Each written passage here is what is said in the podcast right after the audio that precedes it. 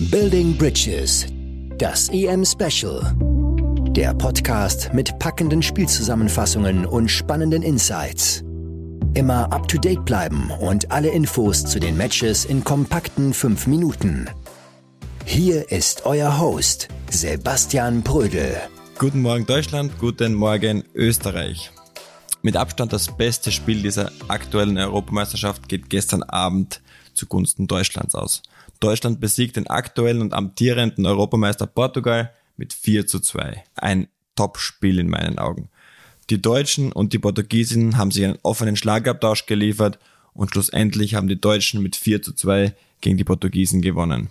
Köpfe des Spiels waren nicht nur Spieler, sondern meiner Meinung nach auch Jogi Löw als Trainer. Jogi Löw, wie bekannt ist, wird am Ende der Europameisterschaft zurücktreten und wird sich eine neue Aufgabe suchen. Was lösen solche News in einer Mannschaft aus? Wir hatten in diesem Jahr auch mit österreichischer Beteiligung einige Negativbeispiele. Adi Hütter geht von Frankfurt nach Gladbach. Marco Rose geht von Gladbach nach Dortmund. Was ist passiert? Riesenunruhe. Die Fans rebellieren. Die Spieler performen nicht mehr. Und die Trainer wirken wie ausgewechselt. Ich für meinen Teil kann nur sagen, ich hatte diese Situation auch selbst mal. Uns wurde mitgeteilt, fünf Runden vor Schluss, dass der Trainerwechsel stattfinden wird am Ende der Saison, dass der Trainer bis zum Ende der Saison noch bleiben darf.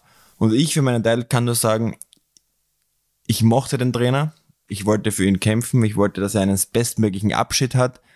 Allerdings sah das der Großteil der Mannschaft nicht so. Es kam zu Differenzen innerhalb des Teams, es kam zu Spielern, die verweigert haben, in Spielen einzulaufen, wichtige Spieler. Es kam zu Spannungen innerhalb der Mannschaft, die nicht auszugleichen waren.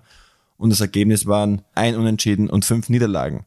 Das war viel zu wenig. Und auch am Ende der Saison mussten einige Spieler den Verein verlassen, aufgrund dieser Einstellung, die nicht zu akzeptieren war. Nun ist bei Löw die Situation natürlich eine andere. Er ist ein Bundestrainer, er ist kein Vereinstrainer, und die Deutschen lieben ihn für das, was er 2014 mit der Mannschaft erreicht hat. Der Weltmeistertitel in Brasilien, ein Meilenstein für Deutschland, der vierte Stern. Erstmalige Kritik kam dann 2018 nach der verhauten WM in Russland auf und Jogi Löw musste sich seitdem das ein oder andere anhören, medial extremen Druck ausgesetzt gewesen. Auch der Start in dieses Jahr ist nicht gelungen. Was mir an Jogi Löw gefällt, ihm sind die Kritiker wirklich egal. Er geht mit der gleichen Aufstellung in dieses Spiel, er setzt auf die gleiche Taktik und er gibt den gleichen Spielern das Vertrauen, dass sie diese Sache umdrehen, weil er hat die Idee vom Fußball, er hat eine gewisse Vorstellung und die Spieler konnten in, die, konnten in diesem Spiel das optimal umsetzen. Vielleicht war es auch der Titel der Sun, der Boulevardzeitung aus England, die titelte Deutschland hat ganz gut mit dem Weltmeister Frankreich im ersten Gruppenspiel mitgehalten. Die Sun hatte auch einen Anteil, dass wir gestern einen heißen Tanz erleben durften. Portugal, angeführt von Superstar Cristiano Ronaldo, braun gebrannt. Man hatte das Gefühl, die Deutschen verlieren irgendwo ihren Heimvorteil aufgrund der Hitze. Es war ein offener Schlagabtausch.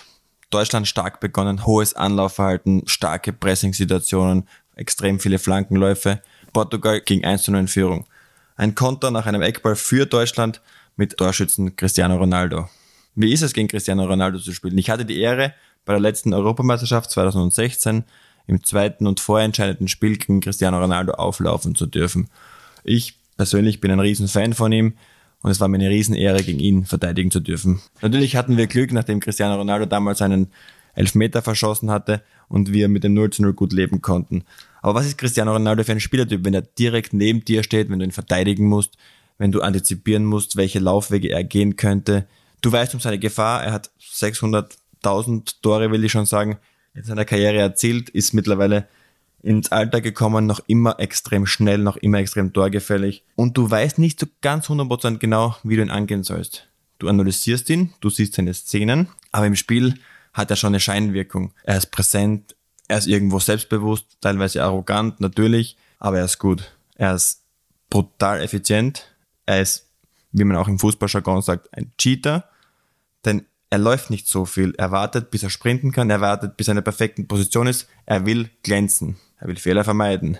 Normal ist es so, dass du dich immer an der Viererkette verschiebst und du dementsprechend einen Spieler dann aufnimmst und den verteidigen versuchst. Cristiano Ronaldo ist anders. Er steht oft im luftleeren Raum zwischen den Räumen, macht dann einen Sprint aus der Tiefe bei Flanken mit seiner Sprungkraft extrem gefährlich. Du musst immer nah am Mann sein, du musst ihn spüren, du darfst ihn nie aus den Augen verlieren. Und wie gesagt, er will nur glänzen. Das macht es extrem schwierig. Andere Spieler sind leichter zu kontrollieren. Die hast du immer vor dir. Cristiano Ronaldo ist oft ein Phantom. Man sieht ihn 30, 40 Minuten nicht. Aber bei der entscheidendsten Szene ist er immer da. Diesen Hunger hat er. Das spürt man. Das fühlt man. Diese Präsenz gibt er auch im Spiel her. Ja, und für mich war es natürlich eine Riesenehre als Innenverteidiger, eine positive Rückmeldung nach einem 0 0 gegen ihn zu bekommen. Zurück zum Spiel. Es war spannend zu sehen, wie die Deutschen mit den Provokationen der Portugiesen umgegangen sind. Auf der einen Seite Cristiano Ronaldo mit Tor und arroganter Szene mit No-Look Fairschallpass nach knappen 13 Minuten, sehr früh für einen Arroganzanfall meiner Meinung nach.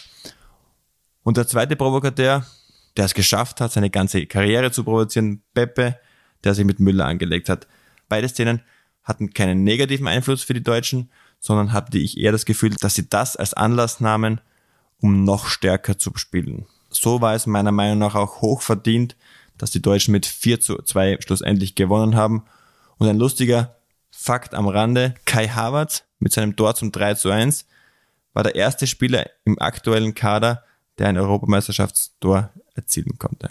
Selbst Thomas Müller der ein fantastisches Spiel abgeliefert hat, ist das davor noch nicht gelungen. Das vierte Tor der Deutschen erzielte der gestrige Man of the Match, Robin Gosens von Atalanta Bergamo. Für viele ein unbekannter Spieler, ich kenne ihn aus Italien und er ist sehr gefürchtet in Italien. Genau für diese Szenen, von außen kommend, als Flügelspieler einrückend, mit dem Kopf ein Tor erzielend, das sind genau seine Szenen. Er hat aber auch grundsätzlich ein gutes Spiel gemacht, hat ein Eigentor der Portugiesen vorbereitet, hat ein weiteres Tor von Kai Havertz vorbereitet und schlussendlich seine Leistung mit dem Tor selbst gekrönt. Robin Gosens ist nicht nur Fußballer, er ist auch Autor und hat ein Buch geschrieben mit dem Titel Träumen lohnt sich. Wir als kleines Nachbarsland sind natürlich sehr froh, dass die Deutschen endlich im Turnier angekommen sind, uns das beste Spiel des Turniers bisher beschert haben und jetzt die Karten am Mittwoch im Endspiel gegen Ungarn selbst in der Hand halten. Alles Gute für dieses Spiel. Wir hören uns wieder am Dienstag, wenn wir das Österreich-Ukraine-Spiel analysieren. Und ich hoffe, und das hoffe ich wirklich, die Mannschaft gibt mir am Montag einen Grund mehr zu feiern als meinen eigenen Geburtstag. Dieser Podcast wurde produziert von WePoddit.